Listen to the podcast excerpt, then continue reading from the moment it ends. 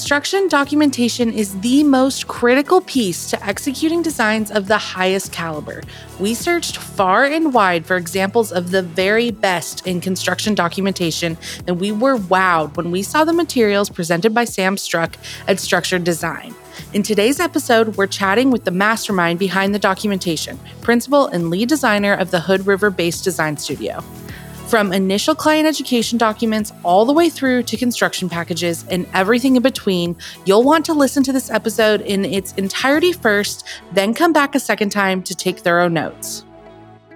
Hello, Sam, and welcome to the show. This is a pinch me moment. It's like so full circle. I'm so happy to have you here. Thank you. I'm so excited to be here. Thanks for having the opportunity for me to get to chat. We are eager to dive in. And in the intro, I mentioned to everybody listen to this episode, start to finish, just listen, then go back and take notes because I feel like if you're trying to write everything down the first time, you're going to miss some key information. So let's go ahead and dig in. But I'd love if you could start us off with a little bit of background about your studio. What do you specialize in? How many people are on your team? How'd you get started?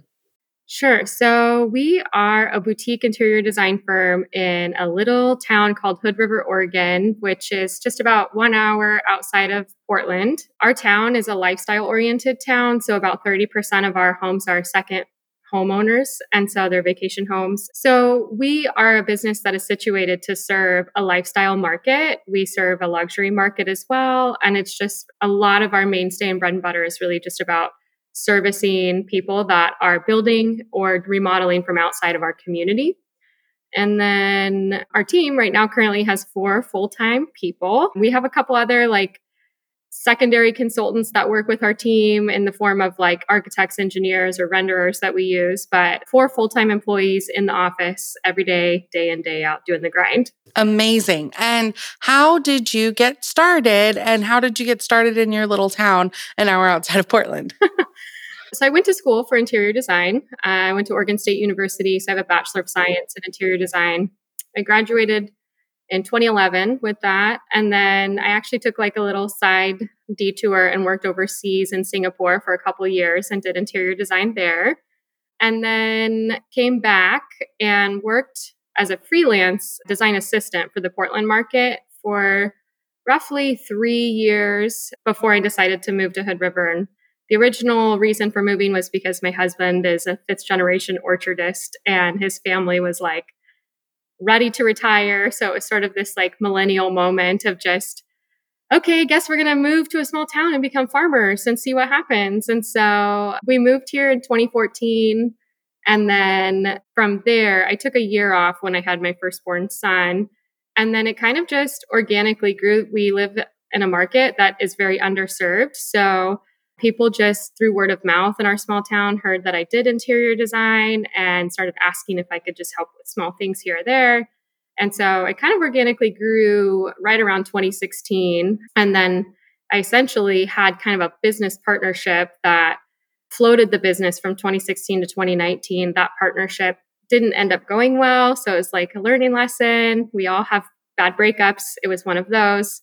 And I decided in 2019 to sort of stand alone myself. So in 2019, I started just coming more direct and more open with the community about what I do, not relying on a partnership to float the business. And from there, have just kind of grown to a team of four plus people and it ebbs and flows. We sometimes, you know, have a couple extra help as needed, contract labor and whatnot. But ultimately, it was just kind of this random moment that brought us here. And then I've just kind of chased the market ever since. Um, as a team, we talk a lot about the fact that if we were in Portland, that's a very heavily saturated design market. You've got big players in there right now, especially you've got Max Humphrey, Emily Henderson, like some really big, Jessica Helgerson, you know, really big players in that market.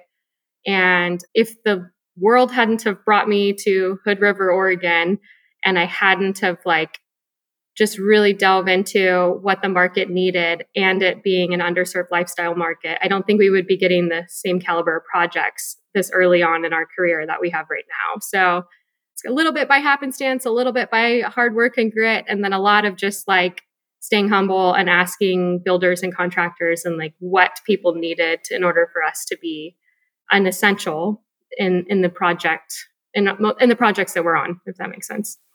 Yeah, absolutely. One of my favorite books is Luck by Design by Richie Goldman. And that sounds like that's exactly where you were at. I think about you launching on your own in 2019 in a lifestyle market and 2020, everything shut down and everybody wanted those second homes. So it very much was a serendipitous timing for you and your business. And that's really exciting. Totally. Curious on average, how many projects is your team carrying at one time with the understanding that some are in design phase, some are in procurement, some are in construction?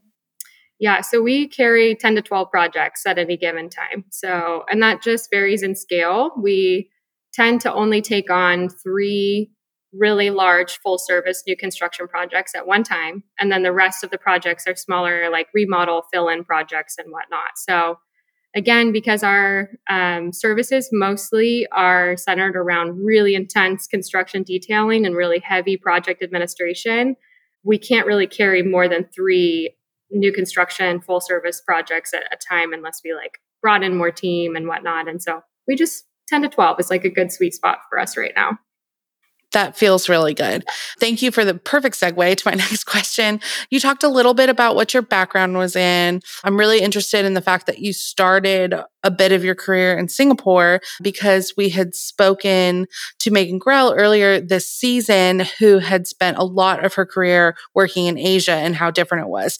I am curious as to how has extensive design documentation become such a key component of your business? And do you credit it to either either your bachelor's of science or that time in Singapore? And where did that really stem from? Sure. Yeah, that's a really good question. It definitely evolved. I would say like I, so I started in drafting in high school. I just so happened to be in a technical high school that allowed or that had a drafting program. So I tested out of drawing and drafting in college, my first term of college, because I was like, I already had four years of drafting. I know CAD already. And so I just like hung out in the class and like did homework and stuff. So I went into college with a lot of drafting and technical experience. My dad is a TIG welder, so blue collar tradesman. I grew up with like reading his plans and him just instilling the like need to detail things clearly was a big part of it. But then I worked for a designer. The, the first designer I worked for when I came back from Singapore, she had a background in hospitality design and more commercial related interior design. And that is a industry that is heavily reliant on construction detailing and documentation because there's so many stakeholders in a commercial project. So we just really although she did residential, she managed her projects with that kind of commercial mindset and expectation. And so I learned a lot of my detailing from her specifically and the expectation of it from her specifically. But ultimately, when you do that more and more and you start to flex that muscle of really intense detailing, you start to see the benefit of how much it reduces how many questions you get asked in the field, how many site visits you need to have. And so we just over time learned that the more information that we could put into plans upfront, the more information we could assimilate and organize for the build team, the more it just made the process a lot easier for everyone. So it just became essential. And a big driving factor also for us was that the builders that we work with typically don't have really great organizational backgrounds with that. And so they're the type of guys that, you know, we're building $5 million homes, but yet they're like, what kind of tile do you want? You should go to, you know, Portland and drive around some showrooms and pick one. And you're like, please don't do that. That's crazy. So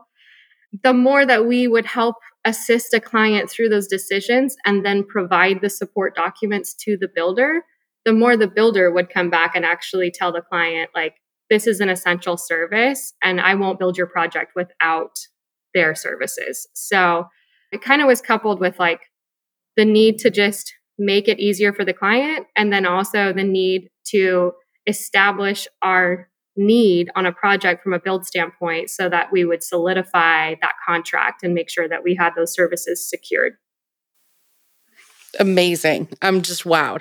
So, before we dig into every single nitty gritty detail about your design documentation, I'd love to know how have you trained your team to be as detail oriented as you are on those construction documents? What is your training process like? And also, what is your hiring process like? Do you have really rigid requirements for anybody who's looking to work it StruckSured? Sure yeah, it's definitely been a learning curve. We've we've tried every sort of option possible when it comes to employment and hiring people, and definitely have made some not great choices and made some excellent choices. And I would say I'm a big believer that anyone can learn this industry. I, although I have a four year degree, I don't expect people on my team to have a four year degree. My expectation is just that they're willing to learn and are hungry and are eager to do that. So we have myself and one other person on the team that have formal degrees or, or training in interior design. And then I do have a junior designer that came in as a design assistant with no CAD experience. And then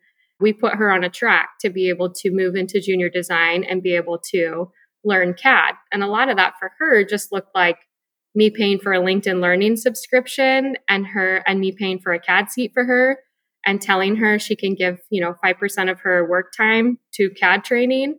And then any additional time that she wants to put in at her own expense to fast track that movement and get her to that position would obviously help her because there's uh, there's difference in pay there's a difference in expectation. And so if you're eager then definitely do it. And then you know we'll create the spot for you and she did that. So she is fully trained and learned in CAD. She can do all of our red lines. She can do electrical plans. She can do any of the things that um, I could do in CAD. So that, you know, it, for me, it doesn't really matter if you have a degree or not. I am fully supportive of anyone that just wants to be in the industry.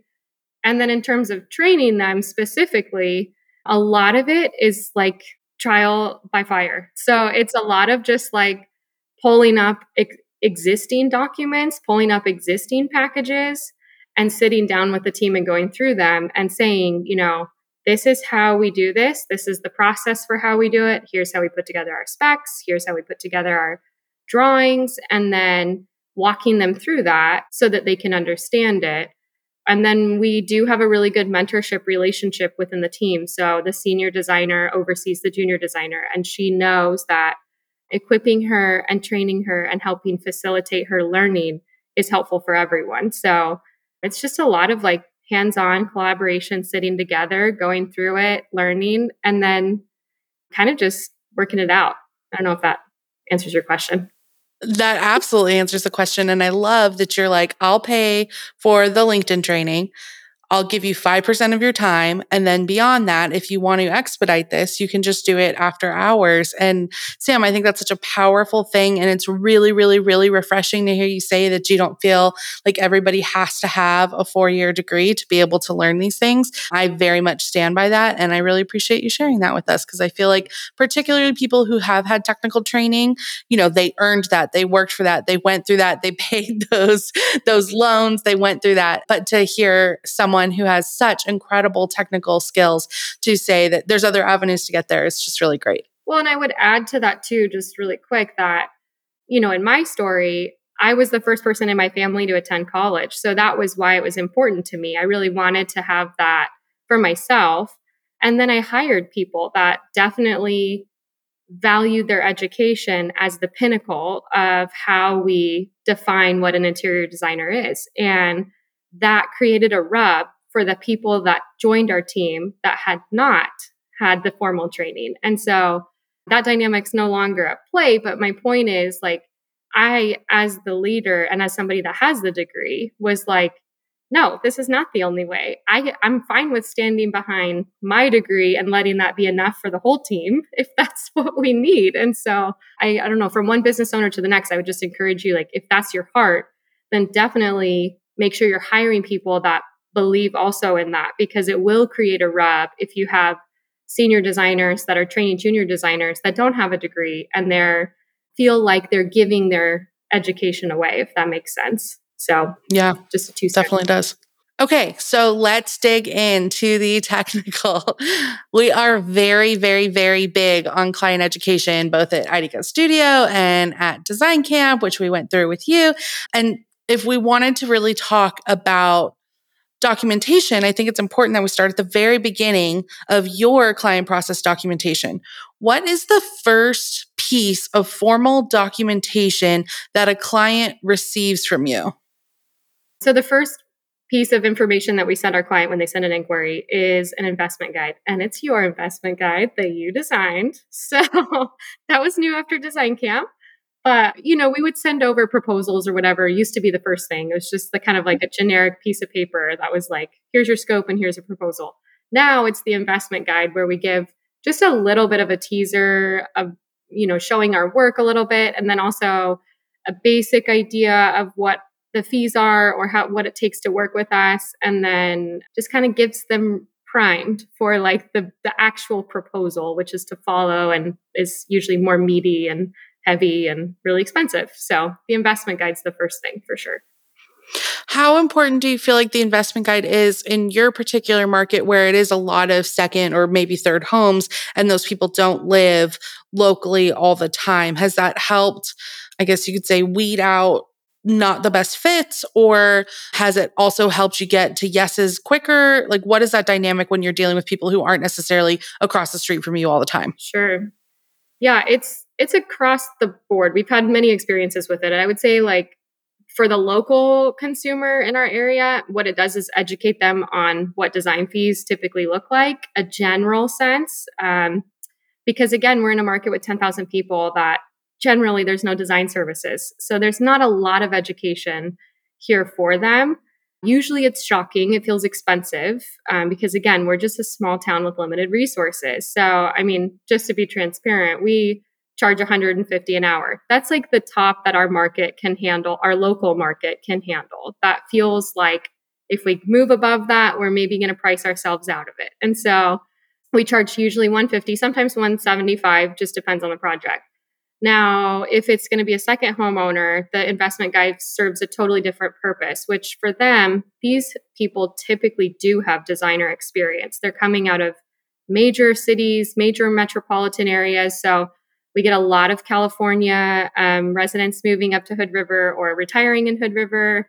Same thing with Seattle, the Seattle area in general. We get a lot of people from there. So these people tend to be very educated. They know a lot about design, the design world. They've been through remodels or new construction homes. And so for them, it serves the purpose of number one, educating them that we're not a podunk, like small town little company, that we are professionals situated in a small town, which is very different than just being a small town company.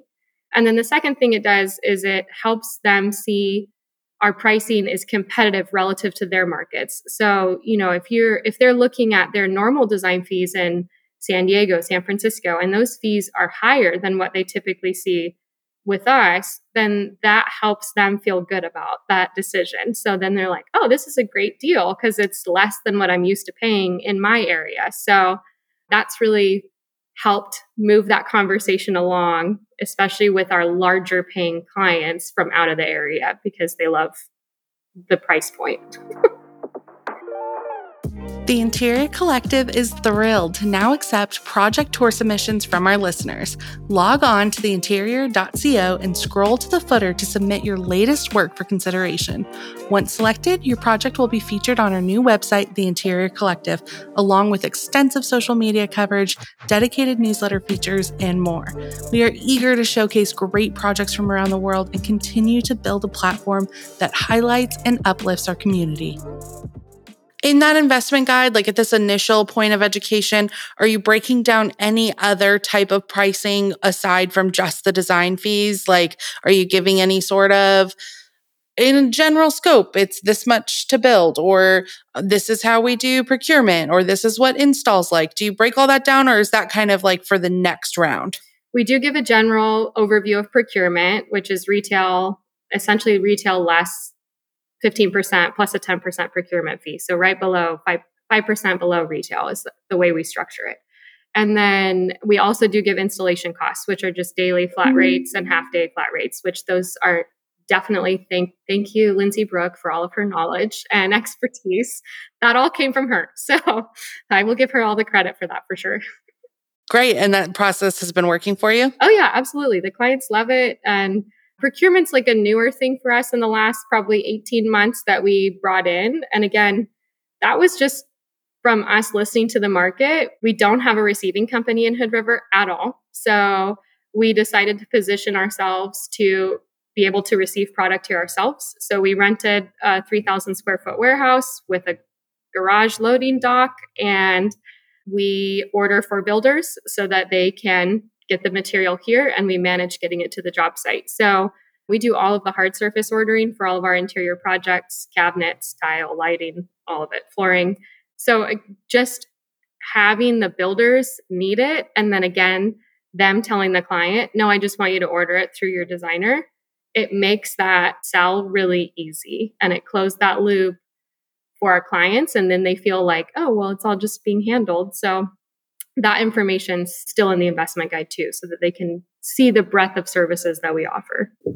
So one thing that particularly stood out to me in your investment guide because i love the way you worded it even though it is just what we always teach the way you worded it was so great. I'm just going to read this part out loud and it's not the entire paragraph but it gets the essence we expect you to put in the effort with your assignments to keep this project on track. Additionally, we are a family run small business. Work life balance is important. We do not schedule meetings, answer emails, or respond to projects after hours or on the weekend. On the rare occasion that we need to be outside of normal working hours, we will do so at an additional expense. Yay, Sam, go girl. But I, I have to ask how do your busy working clients, especially ones who this is possibly a weekend home, take those boundaries? I know a lot of designers listening would worry that that those clear communication guidelines in the investment guide would potentially turn a client off. Yeah, we've never had a client question it. And I think, you know, again, there's two different types of headaches that we encounter in our market. One is the small town headache, which is usually just frankly a lower budget client that has really high expectations. We all know what that feels like. The second is second homeowners, vacation homeowners that are usually very high up in their companies. They have a lot of expectation and they just are used to getting what they want and demanding what they want out of people. So I am a big believer that like our office is a sacred space and that I want it to be a sacred space. And so we are just a company that is comfortable with the idea of terminating relationships, saying no, and then also just being direct up front. So I feel like those things, although they're scary and they take a while to like practice and do, they just set you up for so much success later. So if it's, you know, if that feels too direct for you at the beginning, I think you could even just start with like, we don't answer calls after hours and we don't schedule meetings on the weekends. My statement is very direct and I understand that. But there's ways you can word it more softer that like still send the message. But we have clients that push that boundary all the time. So we go back to that same investment guide and that paragraph is also included in their proposal. It's also included in our contract. So that's that is the same thing that they see three times before they sign. And so if we have to remind them of that then we do that. And we're nice of course. Like hey it's the weekend. Sorry i'll get back to you on monday whatever it is. But um generally our clients respect it uh, enough to like back down when we're like, okay, this isn't, you're pushing this boundary. And they do. We also don't, I'm a big believer in like not having any of my cell phone, the clients, my, my team's cell phone numbers accessible to my clients. And so they are not to like have direct connection with the client so that the client isn't just texting them or whatever. And so we create guardrails around it and our clients for the most part like pretty much respect that we have fired clients over it though. So, and that's, I'm okay with that too. yeah, it's fantastic. I'm so proud of you for doing that. okay, let's move on to proposals. This is the estimate of the time it'll take you to design the space. It does not include an estimate to oversee construction, etc. So at what point in your process are you explaining how you bill for project management? Yeah, so the proposals that we do now like are totally in flux. They're like a new system again because we're implementing all the wonderful things that we learned at design camp. So it's like one of those transition points that we're at right now. We haven't had projects that we have proposed on in the new format that have project management as a part of it. And so if we did, then that would still be in the proposal. And it is still just an hourly bucket project administration. And it's like a really wide swath. But I did take a look at sort of general ideas of how we put numbers to that. And so we on a new construction project, we typically work on a flat fee. I know that's like controversial, but it is like so much easier for us to do it that way and we've tracked how our profit margins work in it and it just works out okay. So, you know, let's say for example, we're doing a 3 million dollar new construction home.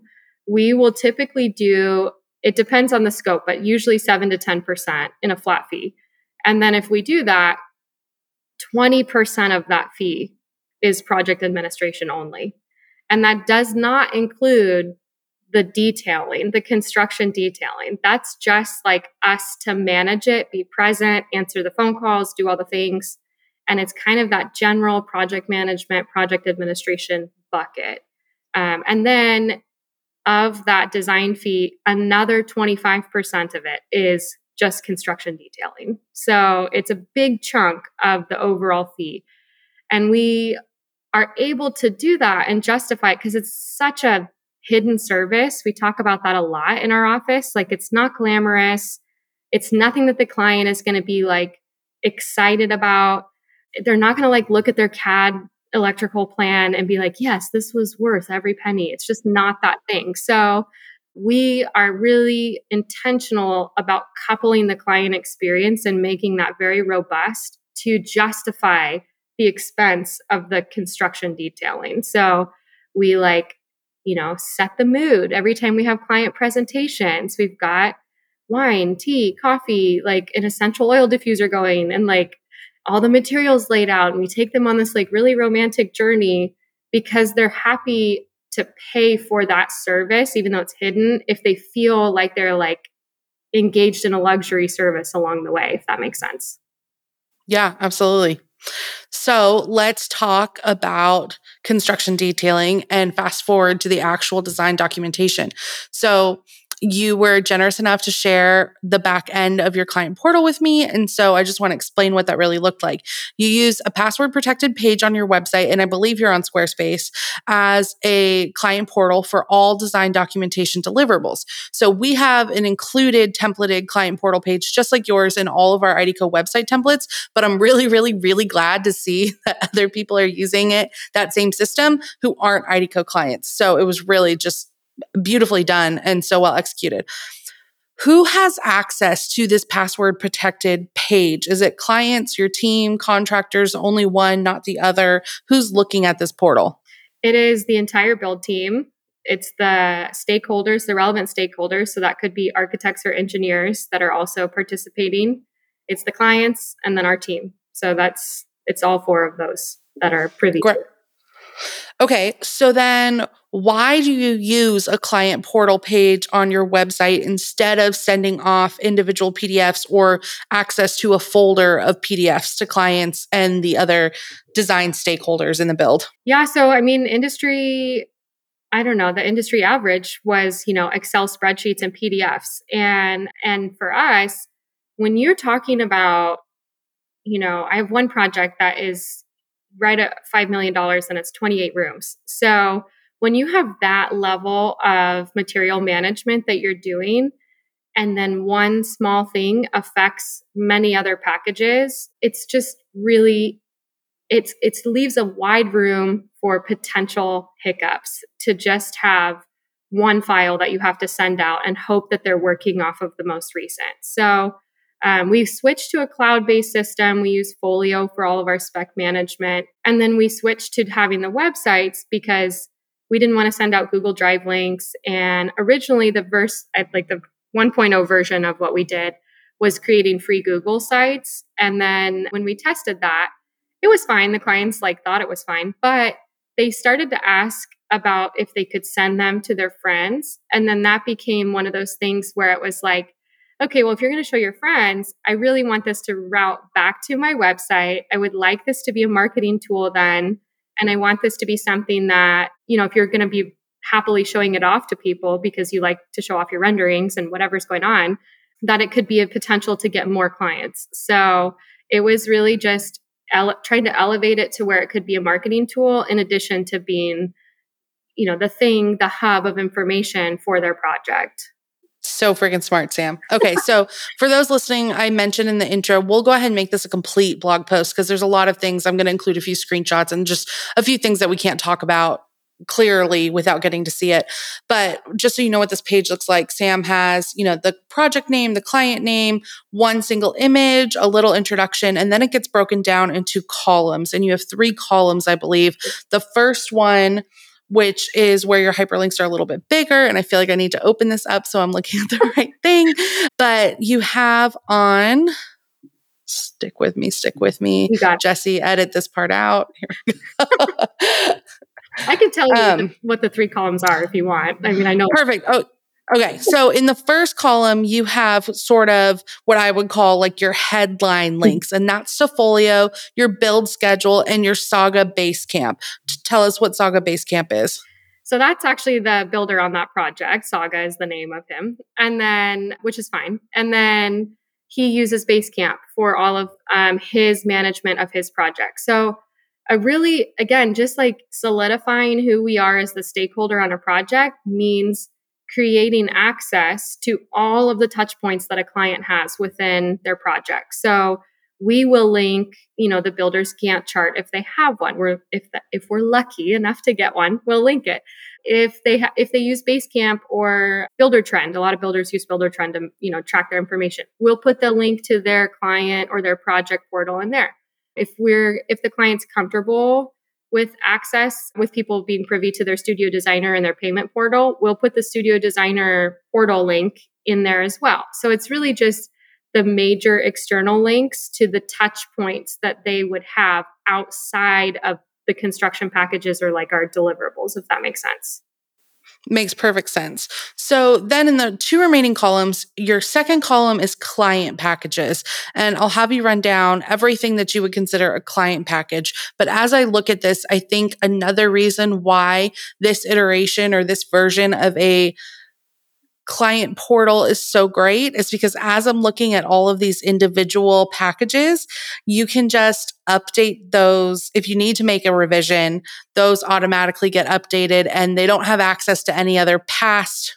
iterations or versions of a document. They're only seeing the most current. So if you can, and I'll help you out if you're forgetting any of them, take us through what is in that client packages column.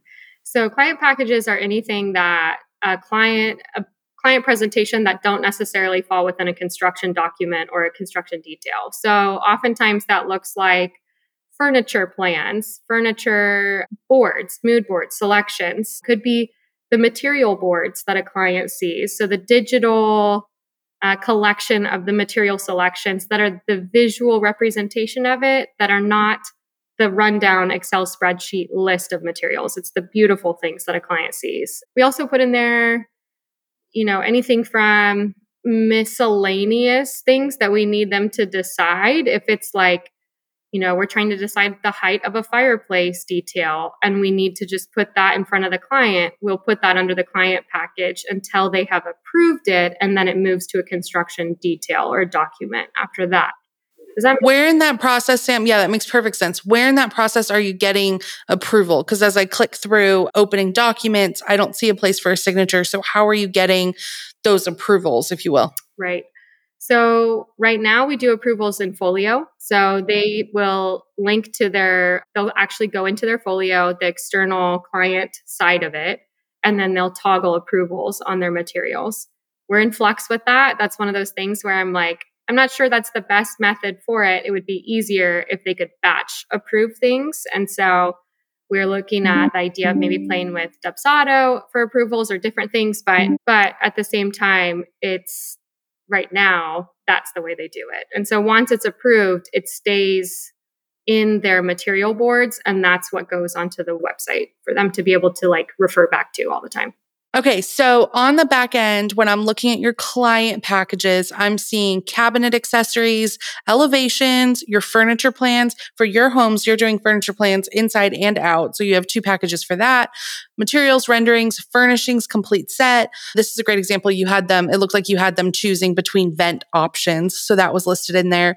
Art and art placement, soft goods. You're even sourcing plants and planters for interiors and exteriors, like literally full service. So as I look through that list, I was curious as to why you had one single item of documentation that was materials, renders, furnishings, complete set. What does that look like? And how does that differ from how you broke everything else out individually?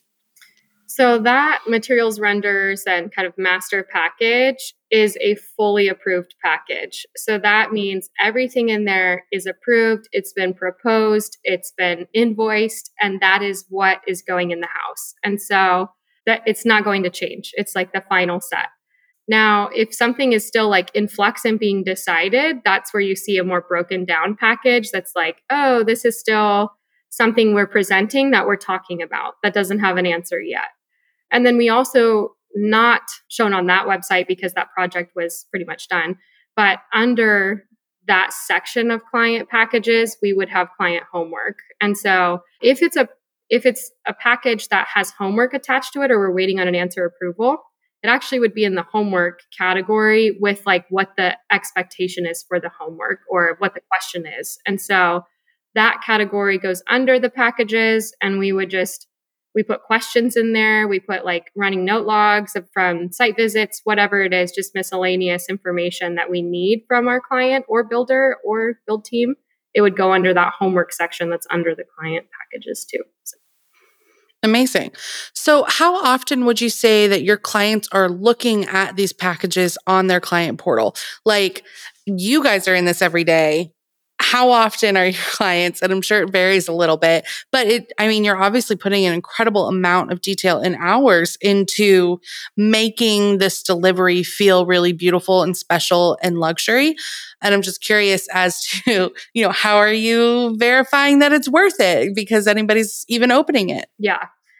I mean our clients are in there all the time. So they are really excited when they see their renderings when they know that there's updates in there. Again, we didn't even really expect our clients to love it as much as they do. So then, you know, for them to be like, "Where I just showed my mom all of your like website, our website, and like the renderings and the packages, and she's so excited." And you know, for them to to have access to it at any time and know that it's there and it's all put together and they can click through them easily easily is is a great tool. So they end up using it all the time and then they ask questions all the time. So we just had another project that you know we had designed this project probably six eight months ago and we just had an electrical walkthrough and so the clients pulled their website up they pulled out their electrical drawings they got ready for the rough-in walkthrough and they referred to their drawings that they had and had questions for us and and that's just a normal part of the way the website has worked. And so we do get requests from people, builders more more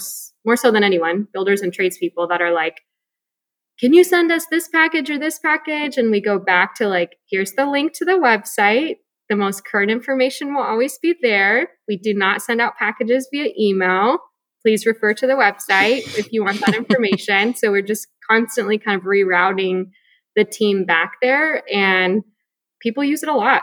So we, I mean, it's been a great tool for sure. Amazing. So, speaking of builders, let's move on to the actual construction packages. Yeah. Can you list out each file that would be provided here? Yes, it's we do it in alphabetical order, and they start essentially from accessories. If I'm going to try and do this off the top of my head, let's try. It's accessories, appliances, and then cabinets, cabinet hardware, doors, door hardware. I'm thinking through the letters of the alphabet in my head as I do this. Then let's see, fireplace details, fireplace details. Yep, uh, millwork or trim details go in there also tile, slab, plumbing, lighting, and electrical. And then sometimes we have also just like window and siding because we do get asked to help with exterior selections. So then those would go in there as well. Wall finishes, which would include paint, um, wallpaper, wall textures, accent walls, things like that.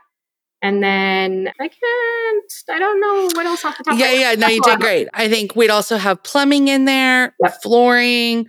I noticed that you had glass. So anywhere you have sheet mirrors or shower doors, that is all listed. Also, I saw, at least in this particular project, you had window shades and switches. So everything is itemized individually. And it's so different than other spec books I've seen from people, from designers who, you know, have this all certainly tabbed out and like navigable, but they have it all in one single binder or document. And this actually makes it so quick and easy to find. Yeah. So, I, I mean, interestingly enough, when we approach spec management and packages, we debated as a team like, is it better to do it by room and all the specs in that room, or is it better to do it by trade? And I keep coming back to the decision to keep it by trade because, you know, when the plumber shows up to the job site, he doesn't care about what the wall finishes are in the space. He just wants to know where he's putting the toilets and the sinks. And so to give the tradespeople the information they need in a digestible way and give them just what they need without having to be looking through other people's information is again just one of those ways that we serve the build community and that makes our position essential on the project in a way that helps upsell our services. That's so brilliant to break it up that way instead of by room. I feel like from a designer standpoint and probably even a client standpoint, it would make sense by room. But when you're really thinking about who's utilizing those, who's pulling those out, and who's calling you with the questions, that is a great way to position it. So by keeping all these things linked in the portal, when an update is needed, you just keep the file the same and save over it so the link auto updates? Or do you relink the new revised file on the back end of your site every time so that you have every iteration saved somewhere else? How is what is the process for keeping that functional yet speedy? Yeah, so we manage all of our file and data storage through Google Drive. And then we have essentially just really small rudimentary folders that we keep in there because a lot of our information is stored in other software systems. So we have one folder that is labeled packages do not delete. And those package that folder contains the most recent packages that are live on the site. Um, they just get saved over. So those ones uh, we we don't keep the old ones because we don't need them. And then or if we felt like there's so many changes that we want a record of those changes, then we'll move the old one out and archive it and then just put the most relevant in. But it's saved with the same file name so that it auto just, as soon as you put it in that folder and it has that same name, it auto pulls that new file on on the website. So you're not actually having to go relink things. We will add dates at the end of the hyperlink if we need to, because sometimes builders want to just know, like, well, what when did you last issue this? And so we will update the date if that's helpful for the builder. It's not relevant every time, but sometimes it is, and we do that. So, but generally speaking, there's just one file folder in the drive that links all the final packages. Everything's in there, and then we just save over and rewrite over those files so that they just auto pull on the website. So everything feels super digital at this point. I am curious because I know that some contractors are reluctant to digital things, as you mentioned. You have to keep rerouting them. Do you also print everything out on site? Are you telling them to print it out on site? And if so, how often are you updating those? We do not print anything. That's totally up to the clients and the builders and their, their trades members you know, an, a typical plumbing package for us is over 200 pages. So if we do that, it feels like a waste of paper if they're not going to use it. So most of our tradespeople will spend the time to review the digital package and print out just what they need from that package. And uh, we can talk a little bit more about how we arrange those packages and whatnot. But they'll print out the essential pages and then if they've got questions or they need clarifying documents, of course, they'll request them from us. But they essentially manage all of the information from the digital touch point forward. And I would say most of the tradespeople that we work with do not print them out. They just have an iPad or a computer and they're just like they're working and doing doing it based on that. Great. Are you providing? I mean, your process is so, so detailed. And we just chatted about this on a different episode. So I'm wondering what your answer is. Are you providing contractors files as to build or design only plans? And what does that differentiation look like in your documentation? Sure. It's such a tricky question. And it's a little bit like of a hot button topic, I know. But in our contracts and in our design detailing, it still says that our um, documents are for design intent only. So they're not technically construction documents. We do that because there are field changes that happen that we don't get told about. And so I can't be held to a design change that I am not aware of because I'm not the builder. So those things happen. They're, they're never fun for sure. But we have worked really hard with our build teams that we work with to really educate them about like hey if you want us to provide this level of detailing and it be accurate you also have to tell us when framing changes happen or when things happen in the field that are not in the plans. And so there's like a two-way street on that one. For sure we want our drawings to be really accurate and we want them to be able to use them in the field and have them be a resource for the tradespeople that are using them. But we can only deliver to that high level of detail if the builders are also giving us that feedback loop to say, by the way, we needed to move this small or this wall four and a half inches in the in the field because of this or that. And once we get that info, we're happy to make sure that the the drawings reflect that, if that makes sense. Yeah, for sure. So do you require your trades to come and take all their own measurements in addition to yours after the design packages have been delivered? Yes, they do that. So, you know, the tile guys, the plumbers, all of those guys, we will walk through at rough-in with them. We will walk through with the drawings, and they know they can call us at any time. And if there's like a discrepancy, that we will troubleshoot with them. But yes, they are required to measure everything and see if what's in the drawings is actually executable from a build standpoint. And if it's not, and there's going to be something that's different, then we talk about that before work is performed. And our guys are just really, because we do make their lives easier, they like love to just at least give us a call. So I feel very grateful that we've established that type of relationship with the trade community. And they do really desire to make sure that like it's done how we want and that they aren't going to be asked to move something later or whatever. So it's it's been really great, honestly.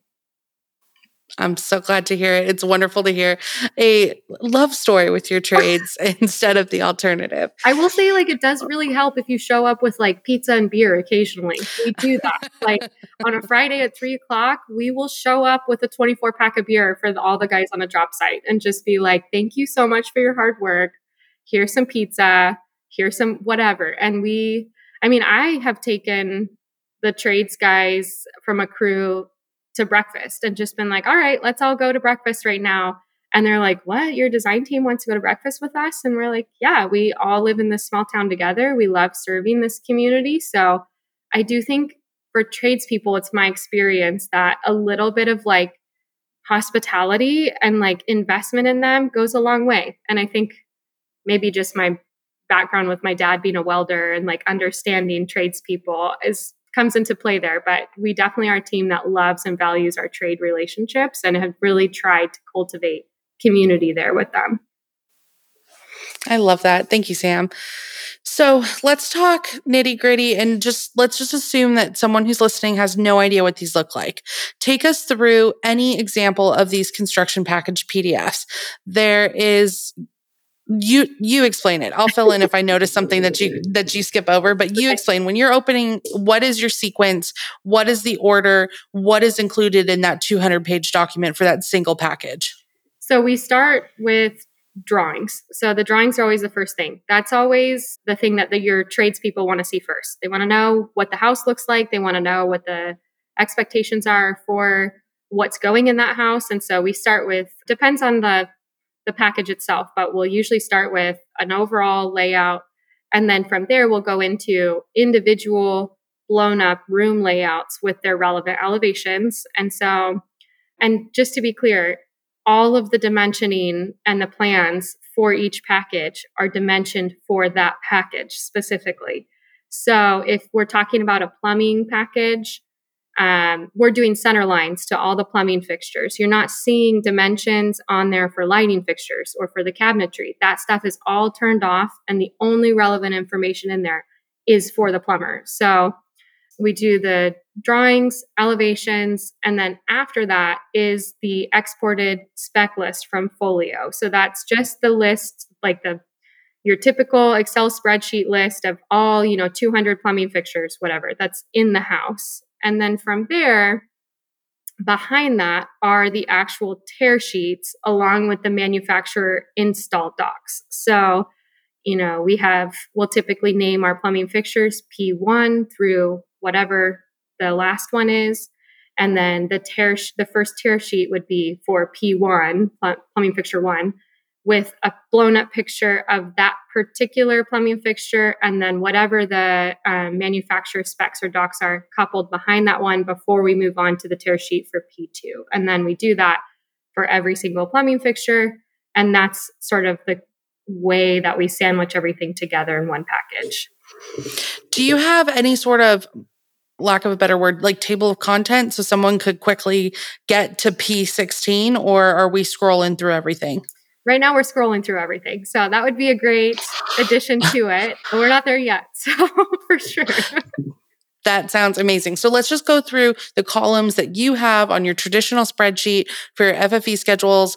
What column is included? And if you need me to, I have it all written out for you as well. yes, uh, I will need that. But usually it's the item named or like the category that it's in, the the tag. So that would be like P1, P2, P3, whatever. If it's a lighting package, we do L1 through whatever, tile T1 through whatever. The picture of the item, the name of the item, the manufacturer, the supplier, if it's different from the manufacturer, quantity, meaning the takeoff, we'll do the takeoff for the builder. Even if we're not supplying the item, we'll still do the takeoff. And then the dimensions, the color or specification of the item itself, any notes that we have for installation that are not going to be clear in the drawings. And then also the links to the specs or the manufacturer's docs are also in that spreadsheet. Those are the main ones. I believe you also have a column for area. So if it's yes. the downstairs half bath, that's included there. Yes, totally. So brilliant. I know everyone's fingers are like killing them at this point. We have just a few more to get through. Thank you so much for your time. At what point in the project are you supplying this client portal and all the client and construction packages to the client?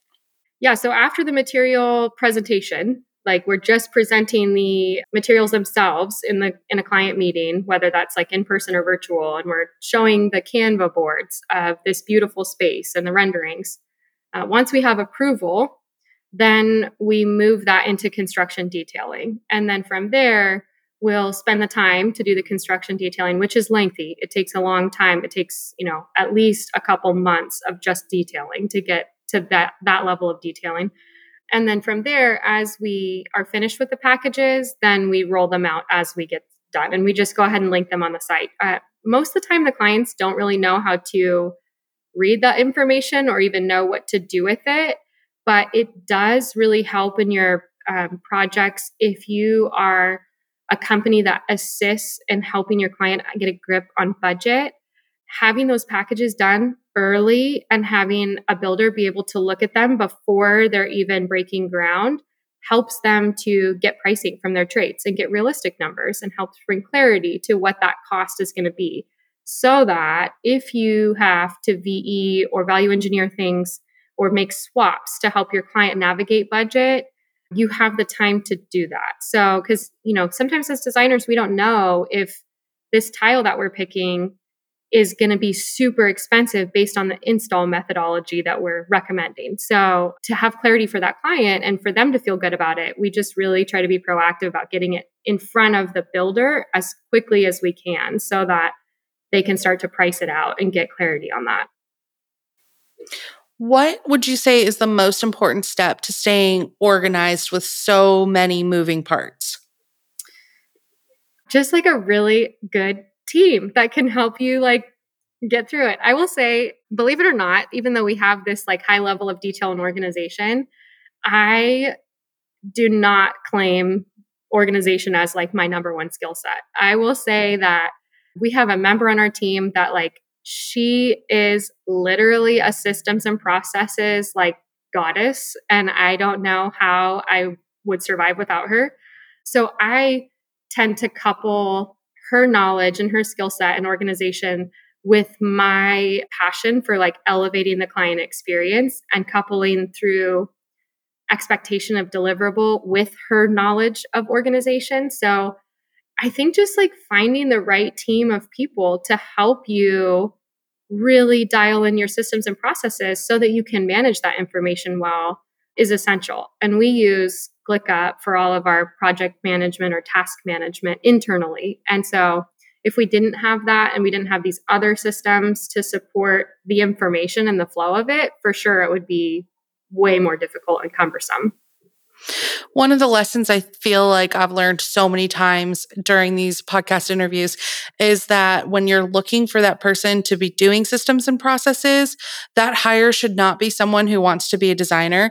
And often that can sort of be the avenue that someone's willing to take because they're like, I can totally do systems and processes because I want to work for Sam and I want to be a designer at some point. And I think what I've heard over and over and over again, just as you're saying, is it's really someone who's going to complement your skill set and complement the things that you already know how to do and are really happy doing those to make sure that you're not constantly funneling people through to the design team when you're really looking for someone to have that great organizational structure. Totally. Yeah. What would you say is the biggest lesson you've learned when it comes to construction documents? Oh, geez. I would say just like the biggest lesson for me is always, and what I encourage the team always is to just stay humble. When you're like getting into construction detailing, it's a very, I don't know, it was a very vulnerable experience for me. I graduated with a four year degree and did not feel comfortable in a job site. So I know that feeling of walking through with a bunch of dudes that know a lot about construction and then you're coming in trying to supply them with information that you're hoping is helpful, but yet you don't necessarily understand all of the nuance complexity of how it comes together. So for me, my biggest lesson is really, I mean, I just think through the school of hard knocks and just being able to like accept if a tradesperson's like, this is not right. I can't do this, you know, and you just are like, okay, cool. Like, what can you do? How can we make this work? so, and then ask questions, like, really seek to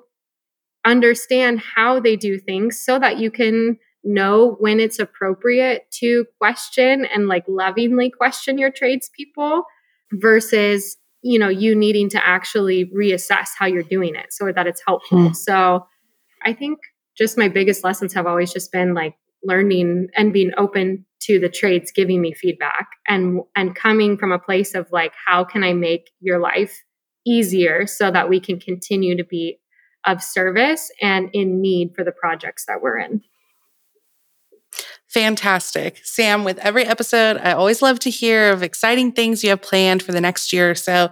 Can you share anything upcoming in the pipeline for projects or benchmarks that you see in 2024? Yeah, so we're currently recording this podcast in our new, brand new office that we're remodeling right now. So, one of the biggest, most exciting things for us was that we are moving from just like our small little, cute little office eh, to a really beautiful luxury um, boutique showroom studio that people can come to and really experience our services. So, that's been really exciting for the team to be able to like dream and think about bringing clients here and having events and just doing different things. So that's definitely like massively exciting on the horizon. And then by the time this episode comes out, this will have already happened, but we're going to design Chicago next week to like present with one of our vendors. And I mean, to be asked to present was just like mind blowing for me and crazy. So I don't know, it's just been such a great year of growth and just learning. And I'm just looking forward to this next year and who we have on the team. We hired, we just hired a senior designer that I feel like was just like the missing link that we've been waiting for. So I feel like this next year is just going to be so fun with our new space, our the team that we have, and everything that we've got going on. So it's all just really great. I don't know. I'm just so grateful for all of it. That's so exciting. And I'm so proud of you, Sam. Thank you so much for being here today. You obviously have a lot going on as construction is happening behind you. Thank you so much for your time. And I know we will chat so soon. Sounds good. Thank you. That was, without a doubt, the most informative episode we have recorded yet. I'm sure everyone's fingers are a little bit numb from writing everything down. We'll be sure to turn this episode into a blog post over on www.idco